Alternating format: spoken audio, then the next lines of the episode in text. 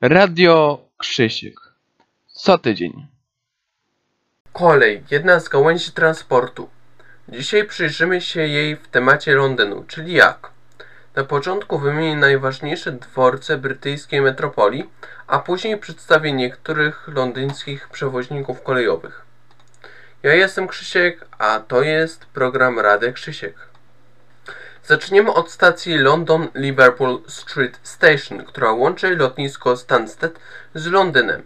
Znajduje się dokładniej w dzielnicy City of London i została otwarta w 1874 roku. Składa się ze stacji kolejowej i stacji metra. Jednak dzisiaj omówię tylko część kolejową. Na dworcu znajduje się aż 18 peronów. Można się z niej dostać do m.in. Cambridge, Norwich i Colchester. Połączenia ze wspomnianymi miastami obsługuje przewoźnik Greater Anglia. Kolejną stacją, o której wspomnę, będzie King's Cross Station. Została ona oddana do użytku w 1852 roku. Obecnie składa się z budynku głównego i 11 peronów. Dworzec ten jest obsługiwany przez trzech przewoźników. First Hull Trains na trasie do Hull, Grand Central Railways obsługującego połączenie J. King's Cross Station z Sunderland, a także Great Northern umożliwiający dojazd do m.in. Cambridge. Warto dodać, że właśnie na tym dworcu J. King Rowling umieściła dworzec 9 i 3 czwarte, przeznaczony tylko i wyłącznie dla czarodziejów. Oczywiście w Harrym Potterze. Ciekawi mnie, czy dalej czarodzieje jeżdżą lokomotywami parowymi, czy tak jak my jeżdżą już nowoczesnymi, może autonomicznymi pociągami. Pomiędzy King's Cross Station a British Library znajduje się dworzec St. Pancras International. Jest to, jak sama nazwa wskazuje, dworzec międzynarodowy założony w 1868 roku. Znajduje się w nim 15 peronów i tyle samo krawędzi peronowych. Perony 1, 4, 11, 13 oraz A i B obsługują połączenia regionalne do m.in. Corby, Leicester, Sheffield za pośrednictwem East Midlands Trains do Chatham, Faversham, Ashford, Folkestone, Ramsgate, Dover i Margaret za pośrednictwem Southeastern do St. Albans, Laton, Bedford, Sutton, Sevenoaks i Brighton można było dojechać za pośrednictwem First Capital Connect, ale w 2014 roku przewozik został zlikwidowany.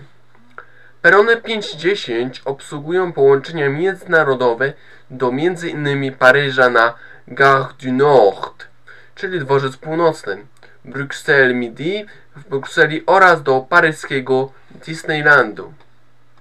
Idziemy wzdłuż ulicy Houston RD do stacji o tej samej nazwie. Znajduje się przy placu Houston Square. Został oddany do użytku w 1837 roku i posiada 9 peronów. Dworzec jest obsługiwany przez London Overground i London Midland. Podążamy drogą A501 aż do stacji kolejowej, która nosi tę samą nazwę co miś wymyślony przez Michaela Bonda. Nie bez kozery możemy zauważyć podobieństwo, ponieważ według utworu Anglika na stacji kolejowej Paddington peruwiański miś został znaleziony przez rodzinę Brownów. Popularność misia Paddingtona przyczyniła się do tego, że na omawianej stacji powstała przedstawiająca go figura. Przechodząc do suchych faktów o tym dworcu. Powstał on w latach 1850-1854 na bazie projektu Isambarda Kingdoma Brunella oraz Matthew Digbiego Wyatta. Stacja kolejowa została zbudowana specjalnie dla kampanii Great Western Railway. Składa się z siedmiu peronów. Można z niej pojechać do m.in. Bristolu, Bath, Penzance, Exeteru i Cardiff pociągami First Great Western. Do lotniska z Heathrow można natomiast dotrzeć kolejami Heathrow Express i Heathrow Connect. Kierujemy się na południe aż do Charing Cross Station. Została ona otwarta w 1864 roku. Na niej znajduje się sześć peronów, dzięki którym można dotrzeć do m.in. Hastings, Dover, Hayes oraz do Orpington za pośrednictwem przewoźnika Southeastern. Kontynuujemy podróż na południe, a dokładniej do Westminster, czyli dzielnicy rządowej, gdzie znajduje się Victoria Station. Została ona oddana do użytku w 1862 roku. Posiada 19 peronów i można tam znaleźć pociągi przewoźników Southeastern operujących połączenia do m.in. Chatham, Brighton i Gatwick Airport oraz czasami też przyjeżdżają pociągi przewoźnika Venice Simplon, które obsługują połączenie z Victoria Station do Folkestone i z Paryża do Wenecji. Przechodzimy na drugi brzeg Tamizy przez Westminster Bridge i dochodzimy do powstałego w 1848 roku Waterloo Station. Dworzec ten obsługuje trasy krajowe, ale do 2007 roku przyjeżdżały na niego Eurostary z Paryża i Brukseli. Znajduje się w nim aż 19 peronów, z których można pojechać pociągami South West Railways do m.in. Woking, Reading, Alton, Southampton i etc. Muszę w tym miejscu też wspomnieć o znajdującym się na terenie dworca przy Addington Street 9 restauracji Mamuśka z polskim jadłem.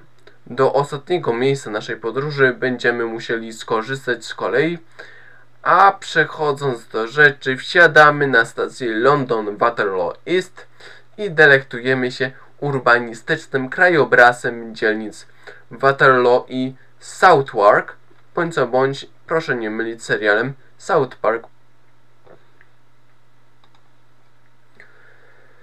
Wysiadamy na stacji London Bridge otwartej w 1836 roku, leżącej w dzielnicy Southwark na południowy wschód od London Bridge, znanego nam zabytku londyńskiego. Na dworcu znajduje się 15 peronów, z których odjeżdżają pociągi Southeastern do Hastings i Tunbridge Wells oraz Southern do m.in. Brighton, Tottenham oraz do Caterham.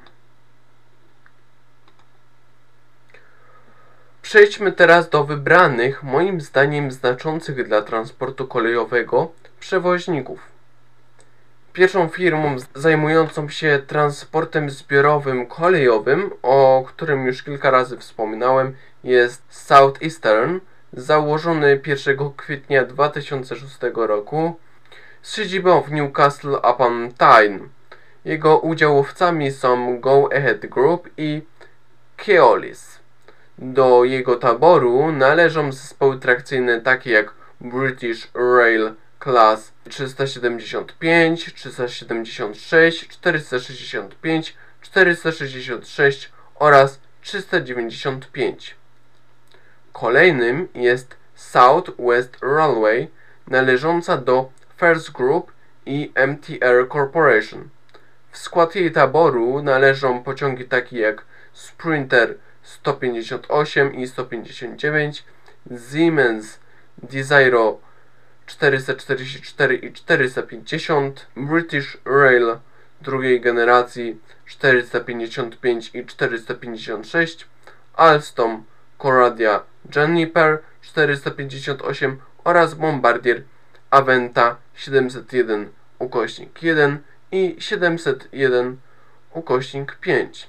London Overground to kolej podmiejska, która wchodzi w skład komunikacji miejskiej w Londynie. Jak sama nazwa wskazuje, różni się od Underground przede wszystkim tym, że jeździ na świeżym powietrzu. Spółka zaczęła pracę 11 listopada 2007 roku. Jej tabor składa się z pociągów British Rail Class 172 i 378. Do przewoźników zaliczany jest też Dockland Light Railway, czyli zautomatyzowana kolej lekka zaczynająca swoją karierę w 1987 roku, której trasy przebiegają na terenie dzielnicy Dockland, jak sama nazwa tej kolei wskazuje. To by było już na tyle z naszej podróży po kolei londyńskiej. Mam nadzieję, że podobała Wam się audycja. Następnym razem zajrzymy w głąb londyńskiej ziemi. Ja się tym razem z Wami żegnam. Jestem Krzysiek, a to był program Radek Krzysiek. Na razie.